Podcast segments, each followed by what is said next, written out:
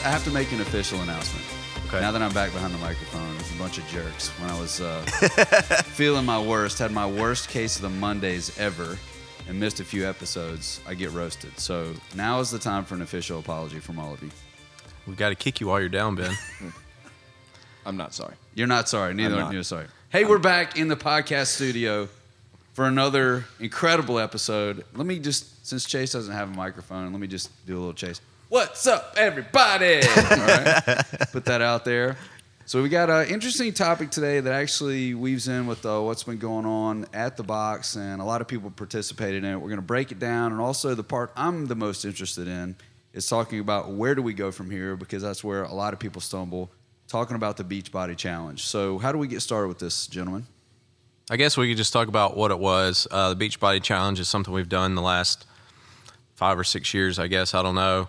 Um, kind of just a diet challenge, trying to use it as an opportunity to educate, uh, help people uh, learn about you know what they should be eating, how much, all that type of stuff.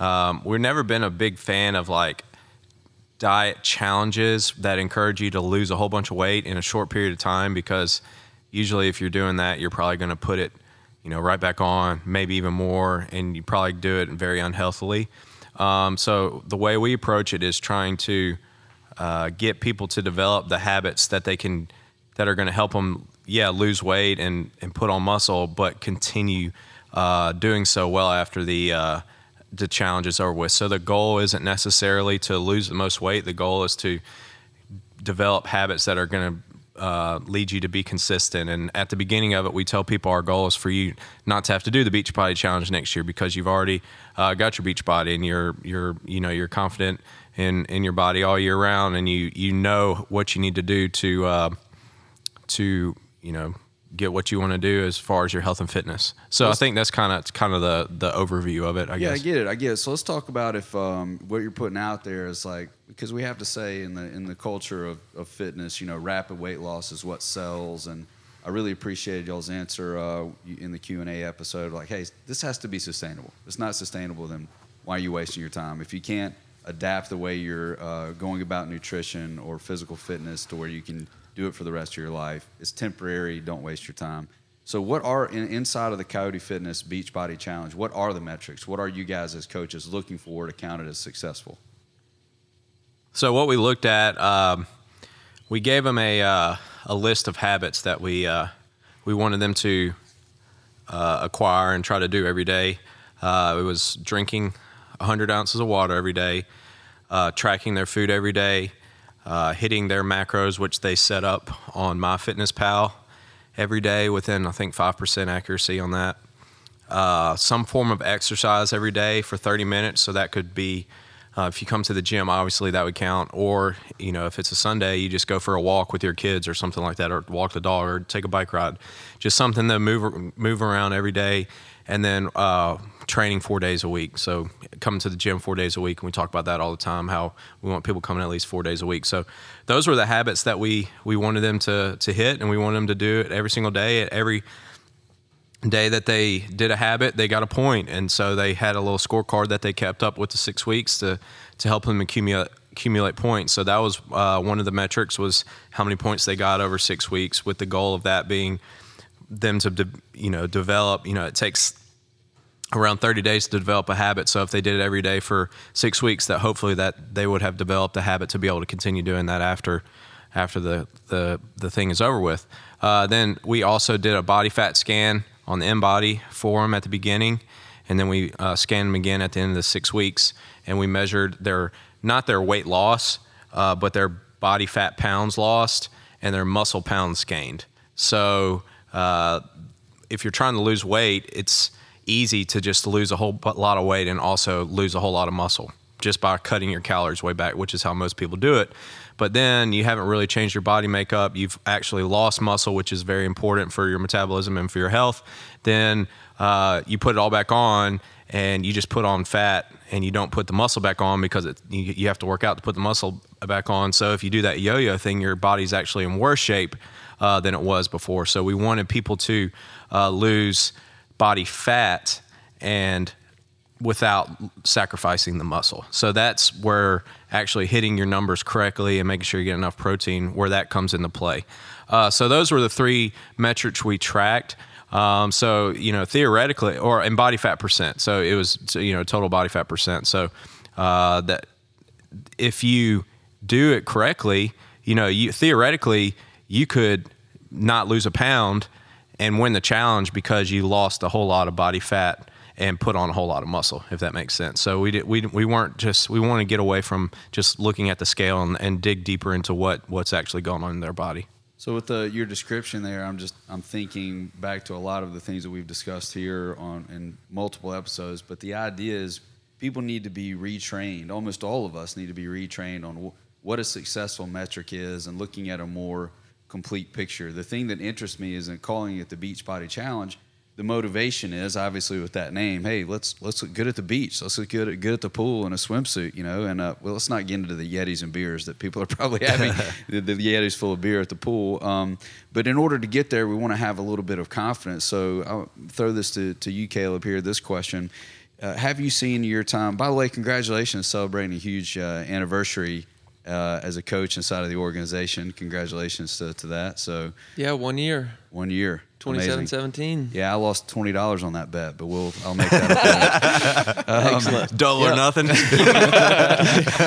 so uh, so as a coach, just interesting to get your take on this. Do you find that even once people are educated, even if they have a let's call it a, a surface level or maybe even poor motivation, to enter into something like this that it's it's actually good for them. No matter what the reason is they jump into this thing the things that they learn are, are incredibly valuable and you see a shift in these athletes. Uh, yeah so one of the things that is real important that we try to communicate to people at this point um, is understanding that there's not failure. Sometimes just wording it as a, a challenge or something it kind of puts the potential out there for you to fail Mm. And so, one of the things that we want to communicate to everyone is that what we're doing, the purpose of doing a six week challenge is to create, again, metrics that give you feedback so that we can either continue on that path or make small adjustments. But we can't, we're not going to fail it. You can't fail the Beachbody Challenge. And so, you know, that's one thing that I think we want to really make sure that people understand so that it can encourage them and understand that, hey, so it didn't go exactly how I wanted it or it went great these are just markers of feedback and that's what i told our clients is we have eight segments of a beachbody challenge and more within a year. So if it didn't go perfectly or you remained exactly the same all that means is that gave us a lot of feedback. All of those markers that we paid attention to we've got a lot of data points for you individually to say hey you know these are some things. Now i can tweak this a little bit and give it another six weeks. And if that didn't work i can do it again. We tell people it's like you're a scientist, and every time you know the room blows up or the reaction isn't what you wanted, that means you you can take a step in the right direction because you know what doesn't work. You know, I didn't. I got my seven hours of sleep, seven to nine hours of sleep, one time a week for six weeks. I know that not sleeping doesn't work for reaching my my goal. So that's just one example of saying, hey, there's no failure in this. We're just getting points of feedback so that we can make small adjustments and continue this for the rest of my life. Yeah, not only is it eight segments, six week segments in a year, but there's a, however many segments in a lifetime. And so trying to take the long look at it where, hey, you know, the average person lives to be like 75 years old, not get so worried about what happens in the six week period, but using it as a tool that's going to teach you things that, that are going to help you be healthy for the rest of your life.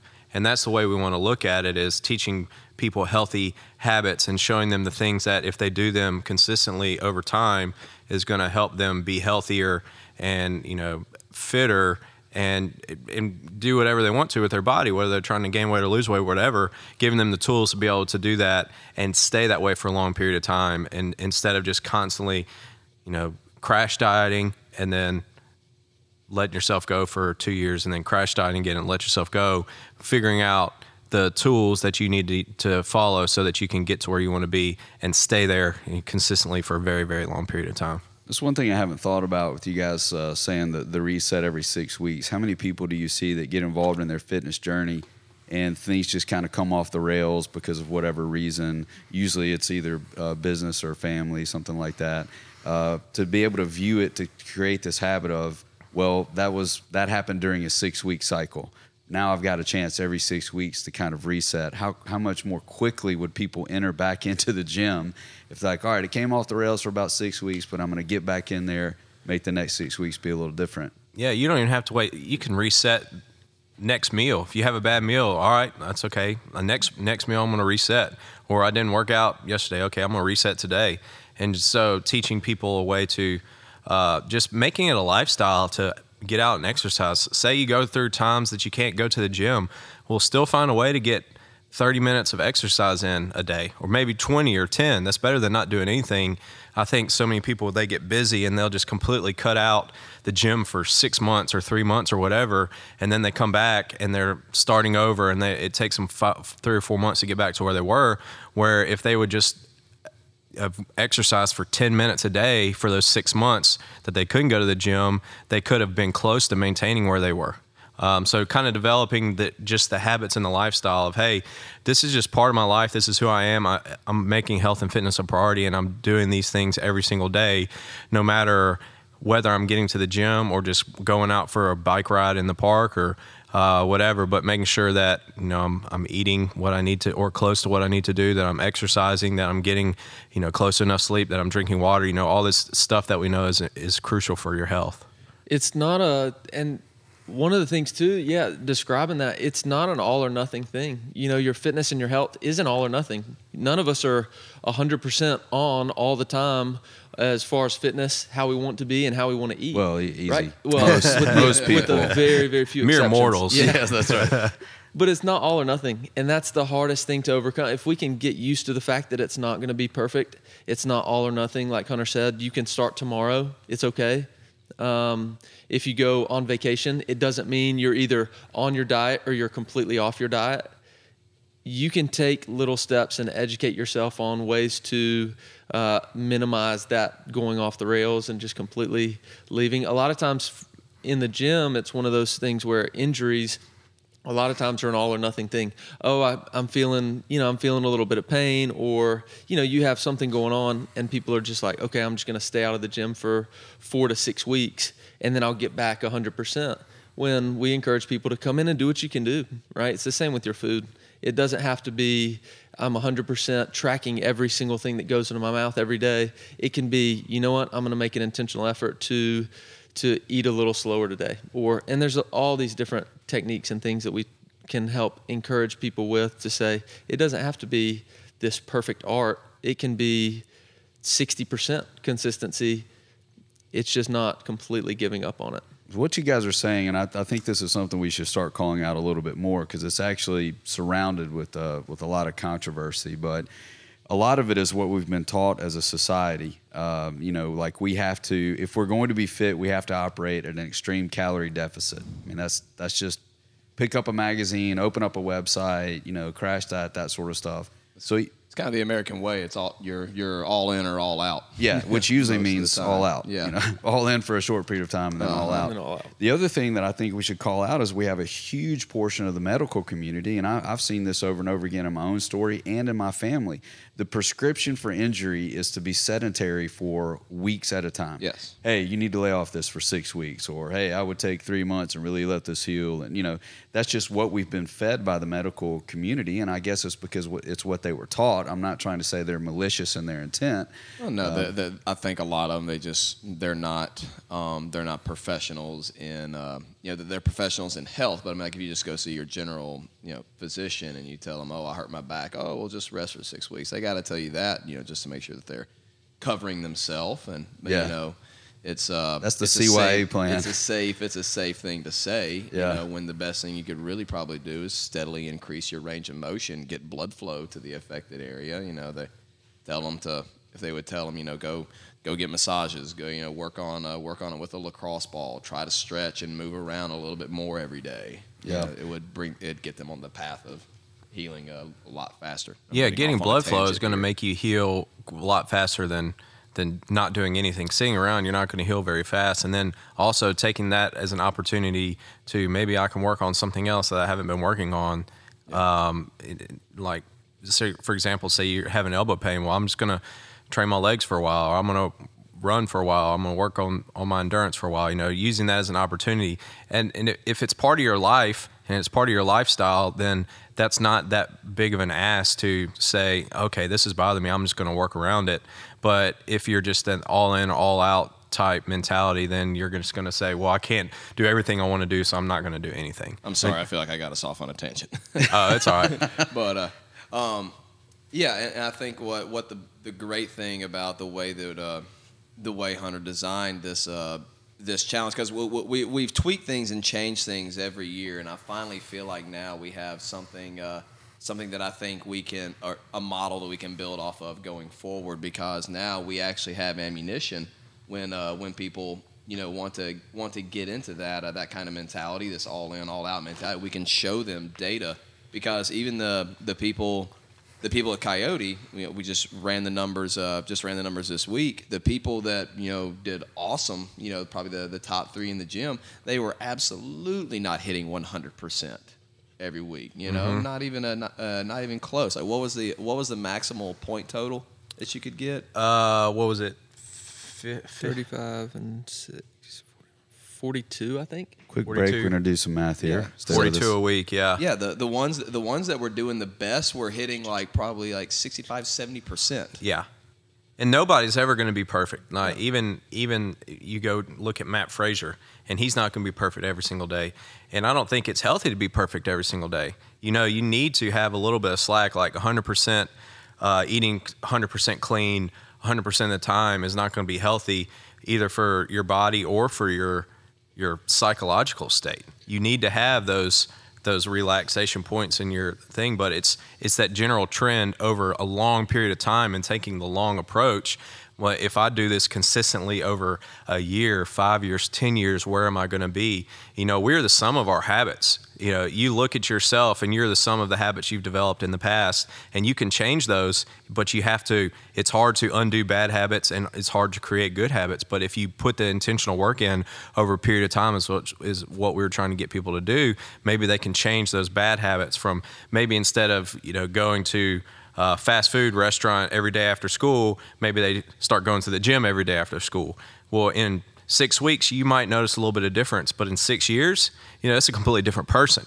And you know, the same thing goes for on a Sunday afternoon. If you start going for a walk every Sunday afternoon for six weeks, yeah, you might notice a little bit, but in six years, like it's going to be a completely different person. You know, think of how much weight you could lose, you know, how much healthier you could be just by adding that one habit in. So we're trying to say what habits can we have uh, our athletes develop that are going to have an impact over their life in a really long period of time.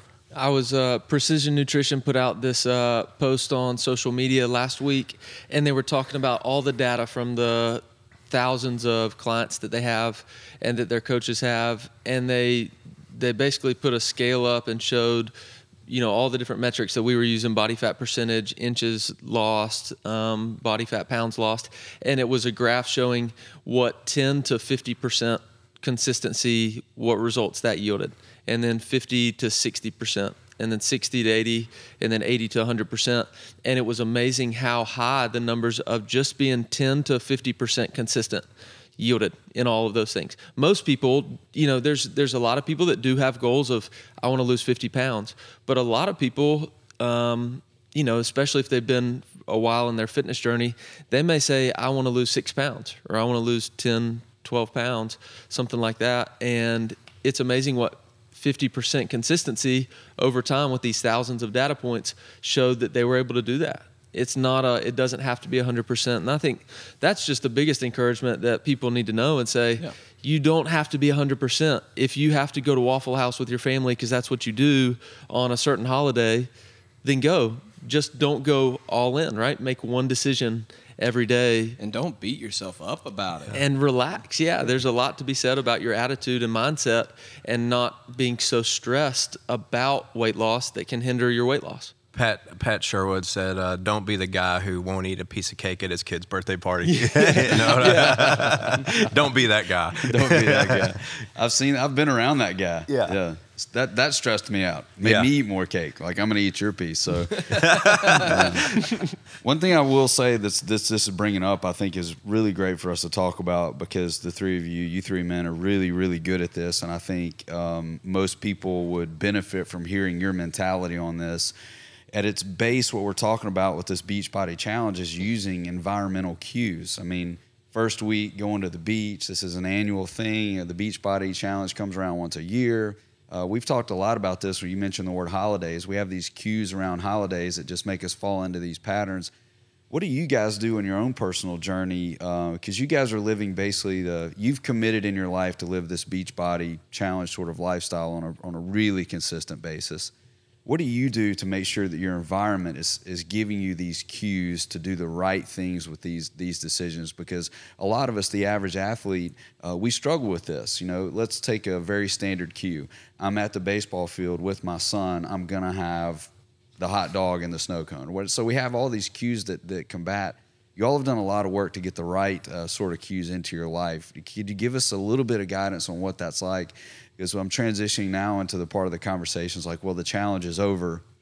What now? You know, how do how do I keep this rolling? I uh, for me, uh, I'll give two examples. If if say I'm going the baseball field example, say I know I'm going to go to a baseball game and I'm I don't want to you know I'm going to enjoy myself. I'm going to have nachos or whatever pizza. Well, I make sure and eat uh, cleaner early on in the day or eat fewer calories. Maybe I'll have a salad or something because I know like hey I'm going to be eating a lot of calories later on today, so I'm going to eat leaner today, a high protein meal because I know I'm not going to be able to get a whole lot of protein. For me, I'm always if if I can control anything, I make sure I can control. I don't eat too many calories, and I try to make sure I get enough protein, uh, no matter how much I'm eating. So uh, I'm gonna look ahead and say, all right, I'm gonna eat a lot at this. I'm going to this party later. I'm gonna eat a light light calorie meal, high protein meal uh, today.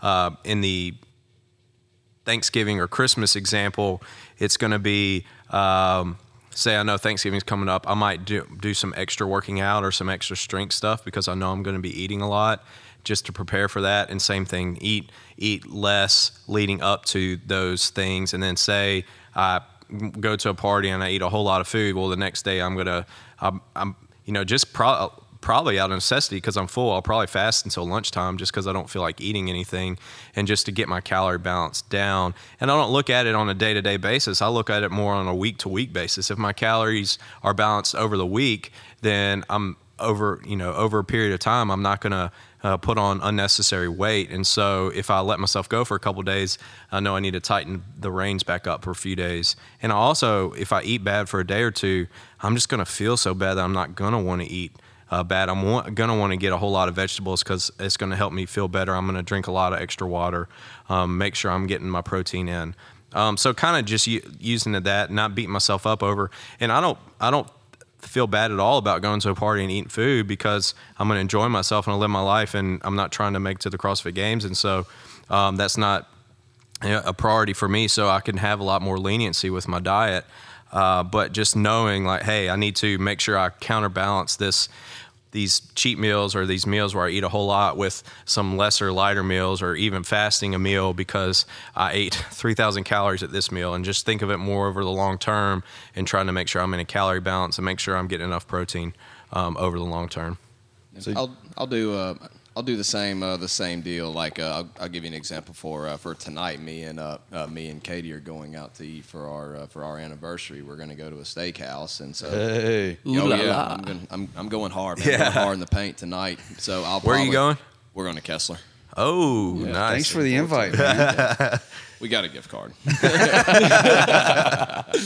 so uh, so we're gonna we're gonna go out there and uh, yeah, you know I'm gonna I'm gonna go I'm gonna go enjoy myself and uh, probably you know tomorrow. Uh, Saturdays is typically just a big family day for us, or we try to make sure that we're spending time with the family and doing stuff with Kennedy and stuff like that. So I don't, I do not plan on uh, on actually going to the gym and getting a workout in. So I'll, I'll typically in those kind of situations do what Hunter was talking about. I'll probably fast for that breakfast. If it, if anything, I'll have a protein shake just to kind of um, curb my hunger a little bit until lunch, just to, just to keep balance. I know I don't need those. Uh, I don't need those calories in the morning because I know I'm not going to do any kind of strenuous exercising.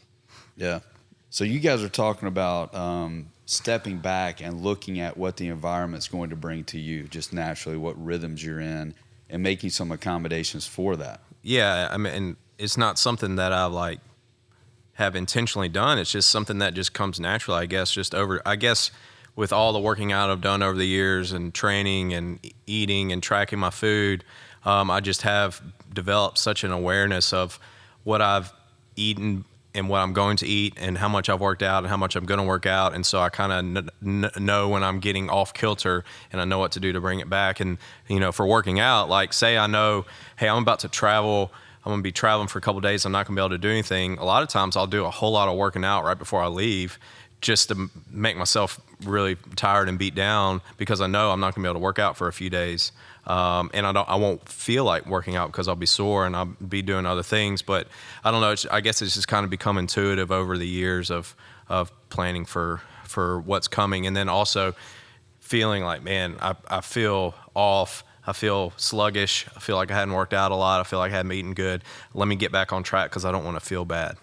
I think a big thing that you said is just the uh, the amount of practice that you have and the awareness that, that it's created. I'd be willing to bet if we took if we took MyFitnessPal away from you for uh, for a day, that you could probably just in your head probably cal- uh, probably calculate the calories and uh, and your macros probably within uh, close to ten percent. Oh yeah, yeah. There's no doubt about that. I can. Uh, you know, just over the years of doing it, and there was a great example. I don't know if y'all listen to this, uh, the Brute Strength podcast. He was interviewing um, Dr. Uh, Galpin. We talked Yeah, about yeah. that. The, the the cook chef. Yeah. Uh, what were what were the three things he Baker, Baker. the, the, the, the baker and the chef. yeah, Yeah. Um, and he he used that as an example of uh, people with their diet, and he said that there needs to be uh, a time when you are tracking, weighing, and measuring your food for a significant amount of time. He was given like he was given the example of like when you're baking, everything has to be precise. Exactly. If Yeah. you're Yeah. baking a cake and something is just a little off, it's just going to be mush in a pan. But if you're if you're cooking, if you're a chef, you know, eh, add a little dash of that, a little bit of this, and it can and it can still end up really good. And so he, he used that analogy for food, and he was saying, like, you need to have that time where you're very precise with your food, where you're weighing and measuring, looking at everything you're eating, tracking it.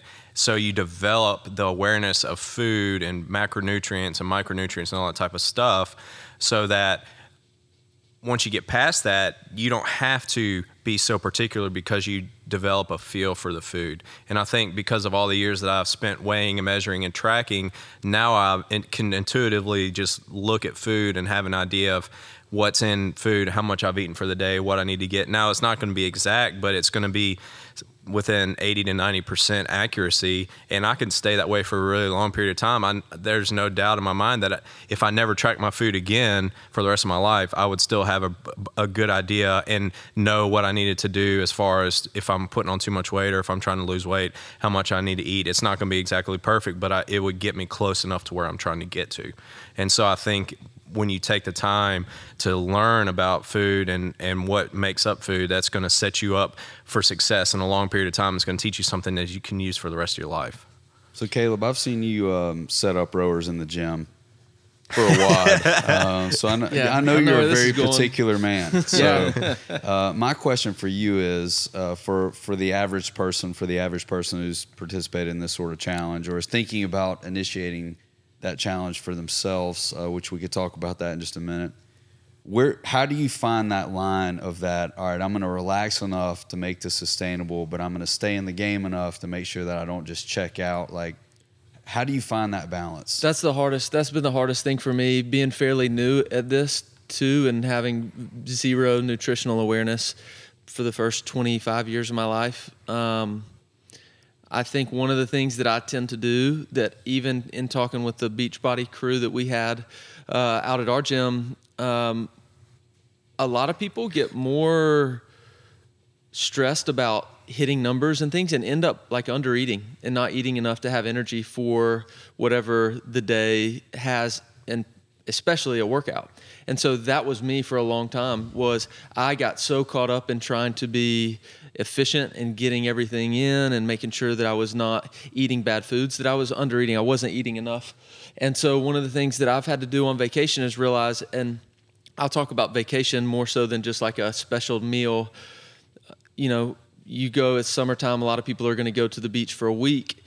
I would go for 5 days and be so worried about not and stressed about not having the donuts for breakfast and not having the you know the pie or whatever it is for dinner that I would not eat enough because typically you got to fight really hard if people around you don't eat as much protein or aren't, aren't used to a lifestyle of eating your body weight in grams of protein in a day. That's very uncommon for my family. I mean, that would be a big lifestyle change. So um, I was under eating protein, I was under eating everything. And so because of that, I've had to learn to relax a little bit and not get so stressed about it because I would come back from a trip and instead of being rested and rejuvenated, I'd under eaten, I didn't have as much energy. And so it kind of backfired a little bit. So, like I'll, an example, a couple weeks ago, we went on a short little four day trip to the beach, and and I posted about this. My one goal was not food related at all. It was to drink enough water, like to stay hydrated. And so that was my goal for the trip. At the beach, you're out in the sun, we're out at the pool, whatever. It's very easy to get de- dehydrated. And so I was thinking, you know, I'm just going to focus on this. It'll be really easy. So I'd ordered a little vitamin C and some vitamin mineral uh, electrolyte uh, mix. And so I just like decided, hey, I'm going to do this. And put it in your margarita. yeah, that's right. so I put it in the beer. Put it in my CamelBak. Yeah. I put water in my vodka. so so yeah, I mean, if that's the case, then go for it. But I really just said, hey, I'm going to try to do this and stay hydrated. It was a very simple thing. It was much more relaxing, and I came back with a lot of energy. First workout coming back felt great, um, and so that's something that over the last couple years I've probably learned is. Uh, is that just as important as not going way on the other end? People like me who are a little, little OCD and have a little bit of that very close attention to detail can almost stress yourself out and and you don't enjoy the time with family or the birthday party or the you know the, the holiday That's always a really difficult conversation to have with uh, with clients. I know I've had to have that several times where they're getting ready to go on vacation, and you know maybe we've had them, you know, working on them for a couple weeks, couple months on really trying to build their awareness on food and stuff like that. And they're like, okay, we're going on vacation. I'm gonna try really hard to uh, to stay with my diet, and you know, and sometimes, especially if they've been if they've been on this for a long time,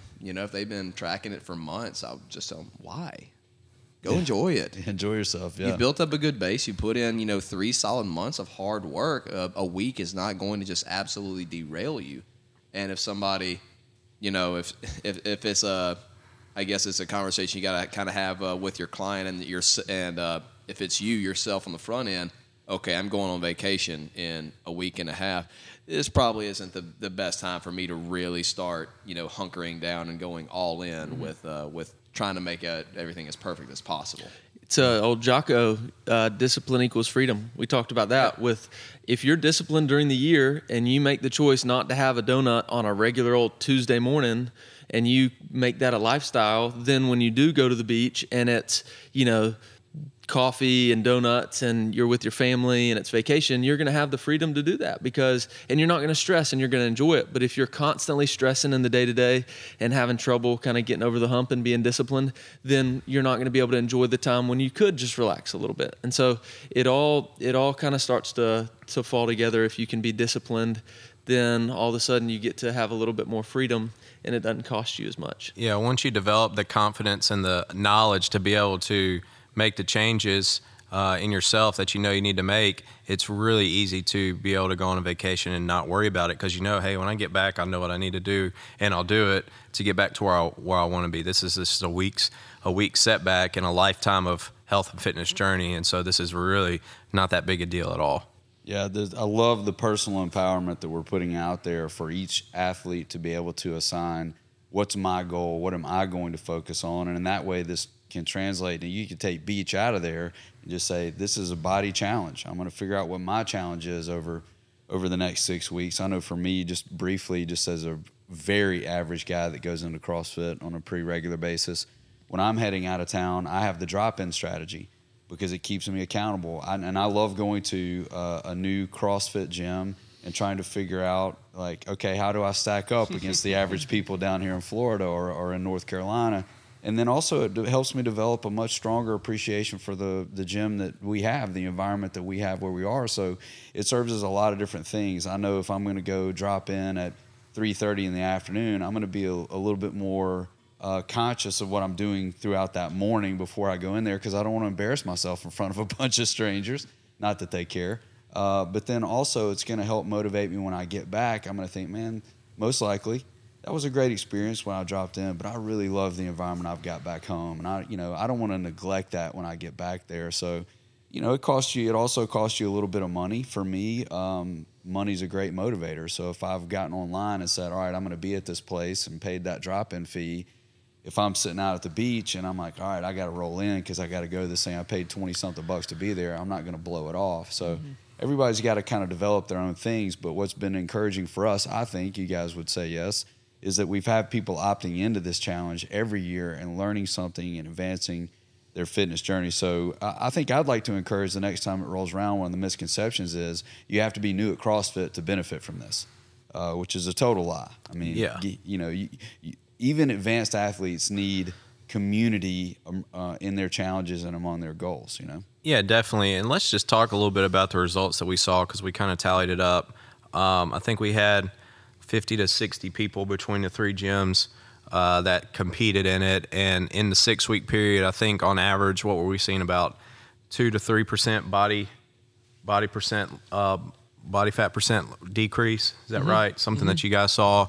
Um, so that's anywhere. Which is a big number if you if you've never you know measured body fat percentage and uh, and um, seen those uh, seen those kind of results. That over six weeks is a really really good number to hit. Yeah, that's huge. I mean, if you you extrapolated that out over you know three or four six week periods, and all of a sudden you're down eight to ten percent body fat. Uh, that's that's insane, you know, yeah. in, in only you know three or four months. Um, I think so. That's you know lo- on average losing what like four or five pounds of body fat, um, like pure pure fat pounds in six weeks. So almost a pound of body fat a week. Gained on average, I think one to two pounds of muscle.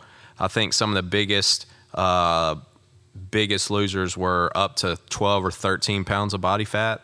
I think was the biggest that we saw, which is wow. incredible in six weeks. In six weeks, yeah, yeah and so that's like almost two pounds of body body fat, like pure fat pounds, um, lost in six weeks, and then gained.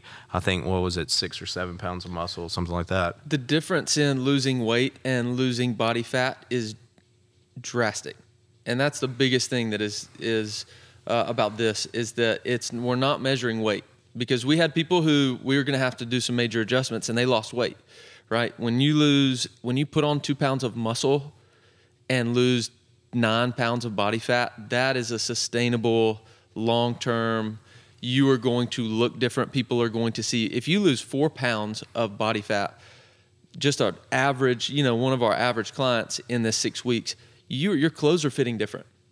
You know, it's a, uh, it's changing what you look like more than that, more than just, you know, dehydrating yourself for six weeks. Yeah, and we posted some before and after pictures of some of the people, and just in six weeks, it's amazing how how much of a difference that made. I mean, you can Google what one pound of fat looks like and imagine losing 12 of those in six weeks. I mean, like that's going to com- completely change how you look.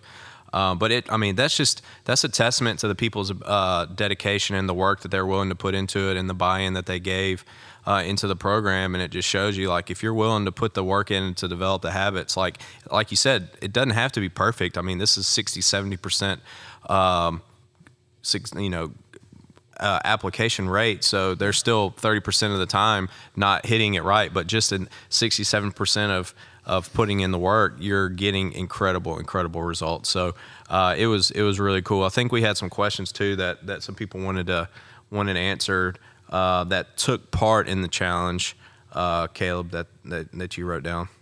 Yeah. So. Um, couple questions. One of them was just based off of uh, people thinking about performance, what is your best pre workout, pre competition food? How do we adjust our normal day to day for before a workout or before a competition, something that's special. Um, and so my encouragement, I'll start and you guys can chime in. Um, the biggest thing we want to do is realize that one, there's not a magic food right before your competition that's going to help you perform. It's going to be what you do in the months and weeks, just day to day. outside of C4. Leading, yeah, yeah. Well, I was going to say I always have a Snickers on the way to, to the 3:30 class, but Yeah, that's one of just these me. Stat nutrition loaded teas here. Me. We're gonna have to we're gonna have to go out to, for these We need to get some restaurants and sponsors, man. Yeah, we need to get some sponsors here. Yeah, No, so eating what you the the weeks and months leading up to competitions. If you have something, we had a lot of people in the beach body that were getting ready for uh, a half marathon, right, or some sort of event like that. Uh, if you're, you know, you want to build in consistency because it's going to be those weeks leading up to it that determine your success. Um, doing what you normally do, so not trying to change things. Um, you know, don't go try the new Thai food before an event, right? The night before. Don't do Just anything that's going to hinder your just right there. You know, don't do anything that's going to hinder your sleep right before. Those kind of things are going to be what helps you more so than having like a magic special food that you're going to eat right before. Generally speaking, though, right, you've got a fuel for whichever whatever type of exercise you're going to be doing. For most people listening to this and in that space, you're going to be needing to make sure that you you up your carbs. And right before your event, you probably don't want to go uh, with a bunch of dairy and a bunch of peanut butter you know, staying away from the dietary fat and upping the carbs, making sure you've got plenty of protein. Um, but yeah, that was one.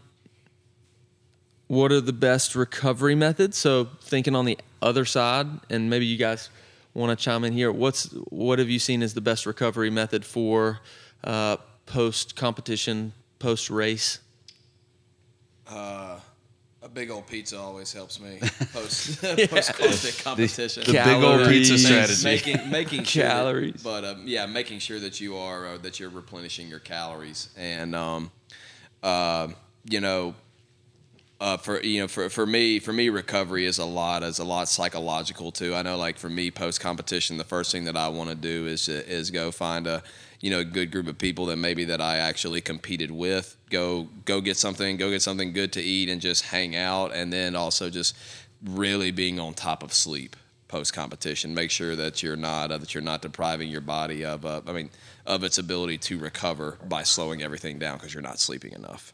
Yeah, I think eating a whole lot and resting a whole lot and probably waiting longer than you think you should to get back into training. Yes. Uh, because I think the tendency is after competition, you're fired up, you want to get on to the next one. But uh, depending on the competition and how many days it is, it takes a while to recover. Like I just did the Granite Games this past weekend and uh, three day competition. There were nine events, and every single event, it's not just the workout you're doing, it's the warm up, getting ready to go out there, the adrenaline pumping. You go out there, you go hard. You're you're going you're you're putting adrenaline out. You're pushing yourself way harder than you would in gym. Then you got to come back down.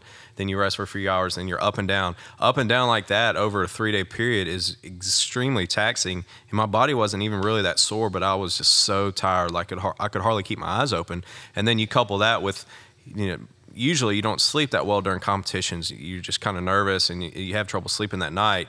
You add that up plus the travel and all that type of stuff. Like I was planning on working out a lot this week, uh, starting uh, maybe Tuesday, and I was just like, man, I can't, I can't work out this week. I'm gonna have to take the week off because I was just my body has just been wrecked and I've been so tired.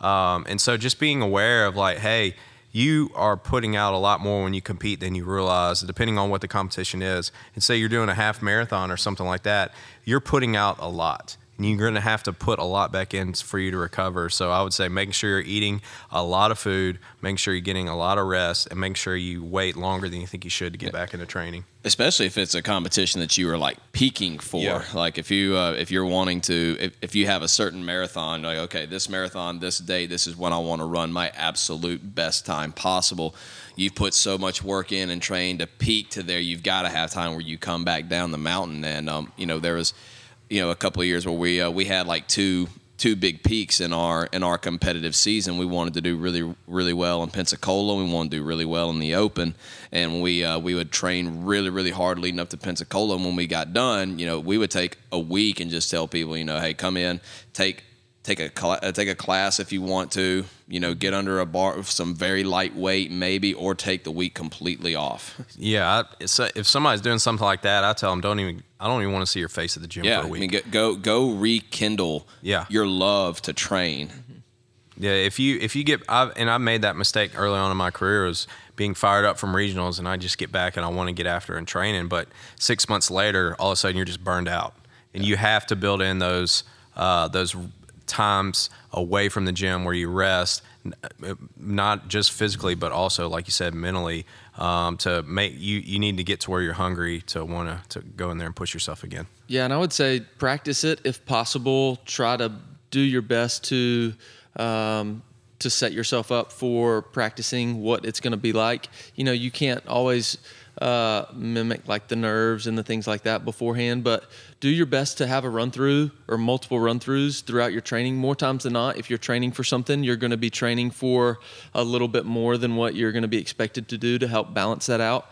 As you're doing that, pay attention to how you feel and how you recover during those times because that's going to be um, you know that's going to be something where it's not going to be brand a brand new feeling of what it's like to compete or to do four events in one day um, so if if you can if it's possible to to mimic every possible scenario with what you're going to be expected to do in the competition you know if you're going to be competing especially multiple times in a year just learn and pay attention to how you feel after each one so each one you get better and better at dialing in what you need to do to prep what you need to do during the event to stay energized, and then how you can recover to where you're not out for two weeks or you don't jump right back into it. And three weeks later, you're like, oh, I went a little, I came back into that too quick, and now I don't really even care about, like, I don't want to do these things that we really love to do.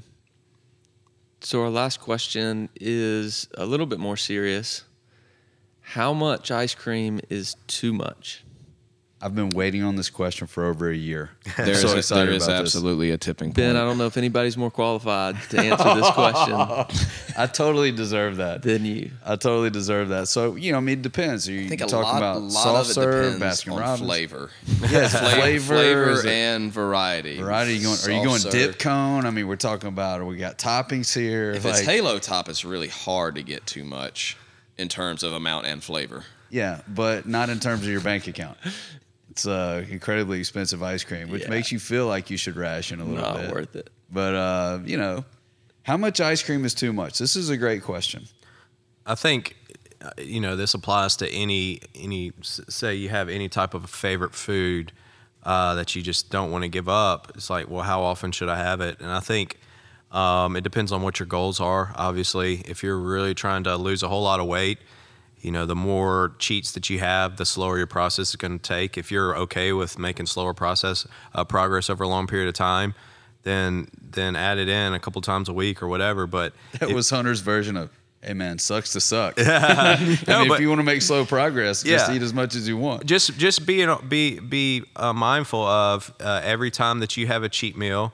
Um, it is setting you back a little bit, but there's a way to make progress while still having that over a long period of time. So maybe a good a good thing for me always was when I was really trying to be strict was giving myself one meal a week where I'd eat whatever I want to, and it actually made me enjoy it more because I was looking forward to it uh, throughout the week, and then knowing like, hey, Saturday night I'm going to have pizza and drink and and and drink whatever I want and, and eat ice cream, but knowing like I'm going to try to fit that into my total calories for the day, so I'm going to eat fewer calories. Um, early on in the day, or maybe if I go over on Saturday, then I'm going to back drop my calories back down on Sunday to make up for the difference. And find you know finding a way to to make that fit into your overall weekly uh, caloric intake, I think is a great way to do it. But you know if you're having ice cream every single night, I don't think that's the the best way to go. Um, just but eh, just figure be aware of the more ice cream that you eat, the more impact that's going to have on everything else that you do. Yes, all right. All right so let, let's hear from the uh, the expert, the ice cream expert over here, from Caleb. How much ice cream is too much? Once again, just the messenger here. um, no, I think what Hunter said is important. The longer that you go making good choices, the more you're not going to feel like binge eating or the reward of being able to eat whatever you want. It's going, you're going to feel worse after. You're going to feel worse and worse the longer you are more disciplined, the worse you're going to feel when you do decide to just go way over the top. So, what I try to tell people is if you're going to eat something like that, don't feel guilty about it. Commit to it, eat it, enjoy it, because a lot of times it has to do with the relationships and the people that you're with. When you eat, then, you know, some people, maybe you're by yourself and you just go crazy on pizza and ice cream. But for most of us, it's a family thing or it's, you know, a treat. If you do that, just you don't have to eat all of it. You don't have to eat two of them whatever it is, right? So just maybe go and enjoy it and pay really close attention to how you feel. And when you start getting full, be okay with that. That a lot of times can be a huge difference. You know, that extra slice of pizza, or what I've talked to people a lot about is this palate sensitivity thing where you go sweet, salty, sweet, salty, and you and you trick your brain into thinking that you can eat more because you've just switched that that taste. You know, commit to something, eat a little bit of it. Don't trick yourself and eat it real fast so you you know you eat twice as much. You can still enjoy it without going way over the top. So that's just one little you know my perspective on in addition to what Hunter said. I like it. I'll give you a pass on that answer. C plus. Yeah, it's okay. So, I want to know what your favorite kind of ice cream is, though. My favorite ice cream, mm-hmm. anything with cheesecake. So anything with cheesecake bites in it, like a cheesecake ice cream, strawberry cheesecake, blackberry, that's my go-to. Even froyo, I'm going straight to the cheesecake bites and and throwing them in. Look at that. I'm pretty. I'm pretty simple. I like a bowl, a scoop of a scoop of chocolate, and then a scoop of mint chocolate chip in there with it. Used to be able to go to like Cold Stone; they could like mix it together for Yeah, you. yeah. that's what I like. Mint chocolate. I don't know. It just reminds me too much of toothpaste. What about you, Ben? I can't do it. Uh, I'm like um, vanilla connoisseur. you know what I mean? And I Uh, get totally roasted for that. You I'm- McDonald's? you enjoy boredom? Yes. What's the best vanilla cone? when the machine's working, McDonald's. Um, no, I'm Dairy gonna Queen? I'm gonna stick with Dairy Queen, but Yeah. that's because of nostalgia. I don't know that there's a better vanilla cone than Dairy Queen. Yeah, you know the one thing that does piss me off is uh, when you go to Dairy Queen and you get a dip cone, which everybody needs to experience, and the person inside is like working at their pace, and the, the freaking chocolate is already hardened by the time By they the hand time it you to get you. it, I'm yeah. like, I'm like, you go remake that, and you give me that chocolate when it hadn't hardened yet, because that the first bite is supposed to be like, wow, you know what I mean? Hunter, what about you? I you know I've n- I like ice cream and I like sweets, but I've always been more of like a salty type person. Like pizza, chips is is what I really You are pretty salty. Really, really enjoy. And for ice cream, honestly, I've always liked sherbet the best. But people always make fun of me for getting sherbet, but like orange sherbet or raspberry. But uh, I just I can go with that. That's my Sherbet. favorite taste. I can go- I We did I sherbet feel like and more. Sprite. I'm lactose intolerant. I don't know. Sherbet seemed to not mess with my stomach as much. When I I get- feel more kid. fluent when I'm eating sherbet. When I get When, Ka- froyo, when uh, Katie was pregnant, that's what she wanted all the time. was Shall we do the sherbet and Sprite? when I get a no no. Uh, like the sherbet float? It's the Oh opposite yeah, of a Coke I've, float? I've had something You like that. Sprite and at, sherbet, uh, it's- yeah. They used to have that. at, Uh, well, well, there, there, there was Orange a ice- Julius, yeah. yeah, there was an ice cream place in Jackson that closed. They used to have that. But when I get froyo, I get like the the tart mixed with uh, one of the sherbets, and Hmm. it's usually pretty good. Uh, but somebody asked me the other day, they're like, "Hunter, when's the last time you had a chip?" I was like, uh, "Yesterday." I eat chips a lot. like I can't give up uh, chips and uh, and pizza are my are my weakness for sure. Yeah. Well, I mean, I think you know, have some ice cream. You know what? I'm I'm going to give Meredith some props here. She posted something a number of months ago about uh, these sort of scenarios, and man, it was just it was a beautiful picture. I don't know, she robbed it from somebody, but I want ice cream, so I don't eat that, so I have two Oreos and milk instead. And then I really wanted ice cream, so the Oreos didn't do it. So then I go have a bag of pretzels. Well, what I really wanted was ice cream, so the pretzels didn't do it. And then before you know it, you're like five or six things down the road. If you had just had a little bit of uh, ice cream, a little bit of sherbet, you could have avoided all this stuff, right? Yeah, just keep it in moderation. Like, don't eat a whole pint or a whole gallon. Uh, just eat eat a little bit of it, and I think that that's the the recipe for um, for sticking with something for a long period of time is uh, everything in moderation. Making sure you just don't overdo it, and you can you can have a lifetime of a healthy life uh, by just eating what you want, just eating a little bit every now and then. Don't just eat it every single day.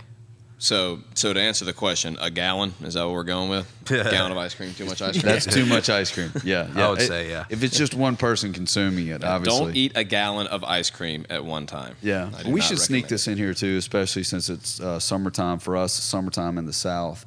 Um, we we've put ice cream in this conversation, but alcohol would be another great thing to discuss, kind of along these lines. I mean, we've we've discussed how how dangerous it is for your fitness journey, especially if you're wanting to be at the top of your game and all that. But the average person is going to go to the pool and have a drink, or is going to go to dinner on somebody's uh, back patio and have a drink. How much is too much? Well, you just got to you got to be aware of your your intake and uh, maybe you're going back for the second, especially if you're in, in the middle of training. I know you guys did a lot of talking before Murph this year. Like, hey, we're on a holiday weekend. It's notorious for a lot of drinking. Uh, you guys didn't want people doing a CrossFit Games pass out on the railroad on the railroad Yeah. track back into the gym. Like, we do not want that scenario. So be aware. You know, and it was kind of it was kind of posed as you need to you really need to pick one or the other. I know? think that alcohol, in a lot of cases, is just more about the social uh, aspect of being at a party and everybody else is drinking, and you want to have something in your hand.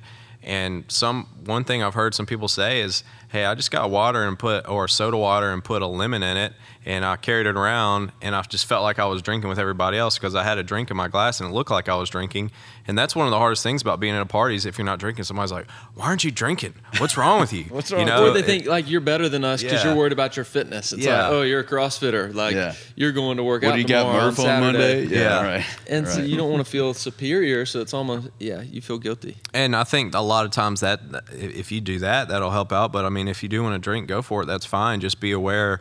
You know, having having 12 beers in a day is probably not the best idea uh, for your health and fitness. And be, being aware that whatever you do is is going to have you know consequences and and and all that. But um, I don't think it's you can say a definitive answer for any one person. I think every every situation is different and every person is different.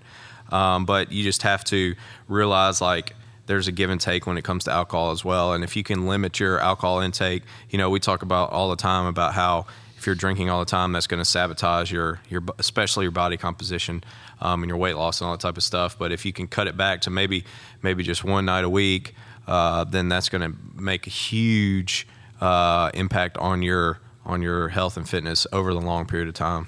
Yeah, we got some- alcohol. Well, I was gonna say alcohol, like you know your cheat meal.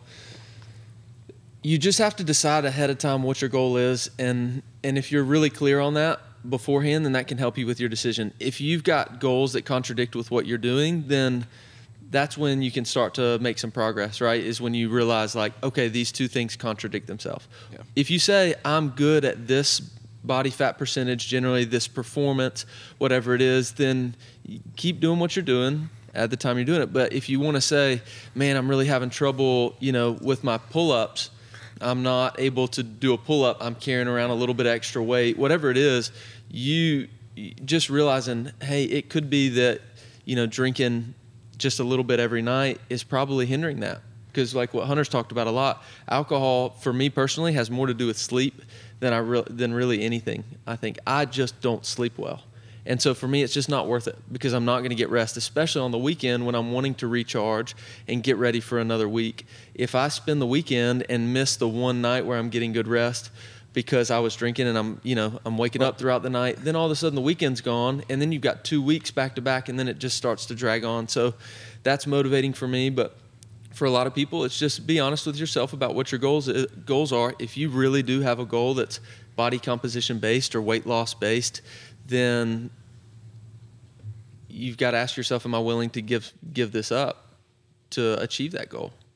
Uh, And um, you were talking about you know alcohol and sleep. Some people might think they sleep better when they uh, when they drink, but uh, you know I, I guarantee you, nobody like even if you get to the point where you're just a where you're just a little buzzed, nobody does that and then wakes up the next day like, oh man, I'm ready to go. Ready to man, go, what a baby." great night of sleep. Even if you weren't getting up and you know going to the bathroom a couple nights a week, like you and you got even if you got like eight hours of quote sleep, you're still going to wake up dragging. Yeah. Well, he talked about that in the book Why We Sleep, which I read and I recommended before, and he talked about the sleep that you're getting when you when you're uh, after you've drank is not restorative sleep. You're not getting the REM sleep that's going to restore and help you recover. You're just basically like literally passed out, like your body's just shut off, but it's not restoring yourself, which is the, which are the benefits of sleep. So you might be unconscious for eight hours, but you're not actually getting the restorative effects of sleep during that time. And so, if you're drinking every single night, then you're not ever getting the full benefits of restorative sleep. You're not getting the full sleep cycles, um, which are going to help you, uh, your muscles recover, help your, your mind recover. And over a long period of time, that can be detrimental to your health. Uh, I think one thing we wanted to talk about before we, we wrap up this part of the episode was uh, so, say you did the Beachbody Challenge, six weeks is over. What you know, whether you're happy with how you did or not, what are the next steps uh, for you going forward? What should you do um, for the rest of the year? Um, and I, I would say, you know, we will be, we are working on a diet coaching program uh, for people uh, that we're going to be rolling out later on this year. So if you do enjoy be working with somebody uh, on your diet, um, and getting them to help you and, and hold you accountable. And I think what we've seen more than anything, it's people know what to do. It's just somebody to hold them accountable and check in with them and make sure they're following and make sure they're being honest with themselves. But so we are working on that. But what other steps would you guys uh, offer to people who are uh, who have done the challenge, or maybe they didn't do the challenge, but they're intrigued? What what are the next steps for them going forward? I think um, the first thing that I would do is a lot of uh, is a lot of reflection, and you know, try to you know try to ask yourself, you know, like, okay, did I did I create sustainable goals, or did I just tough it out for for six weeks? And if you did create sustainable goals, then you know carry it on, and let's uh, let's see what the uh, what the net what the net, uh, next uh, six weeks has in store for you, and then let's reevaluate then. And you know, if you feel like you know you just kind of put a lot of things in your life on hold just to do this six week challenge and see what and see just how big of a difference that you can make you know okay now we're got to get back to reality. Now we need to see what can really be sustained. What uh, out of these habits what can i stick to? And then what are the ones that i need to you know uh, be okay with making slower progress on?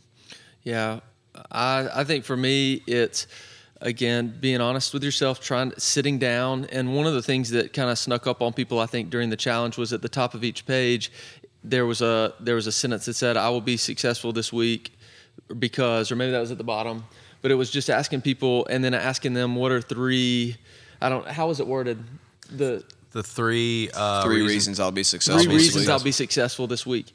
And people's answers, um, you know, some were just you know being funny. A lot of people though, as the weeks went on, the answers got a little bit deeper and a little bit deeper and a little bit Mm. deeper. So what I would encourage people to do is say, why do I want X?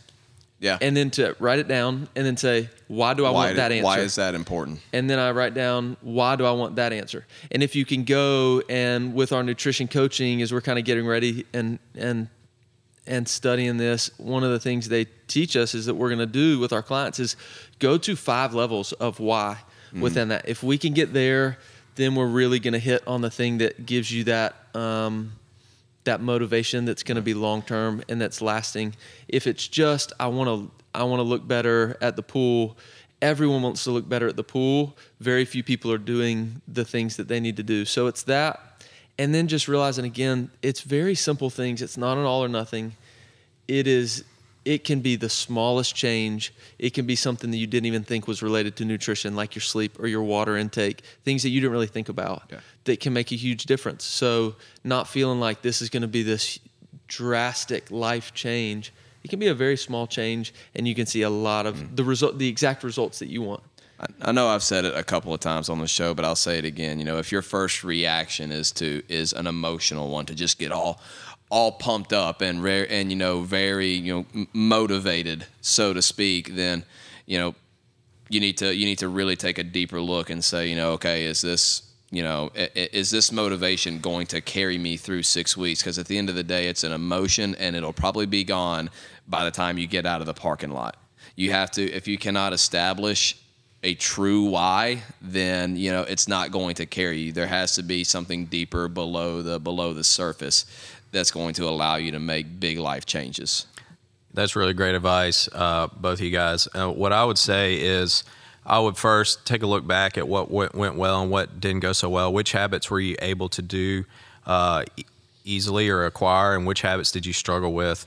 And then get a game plan going forward uh, to start implementing more of the habits. So I would say, okay, it looks like I think I've developed a habit of tracking my food every six weeks. I've got that down. It's really easy for me to put my food in MyFitnessPal after every meal.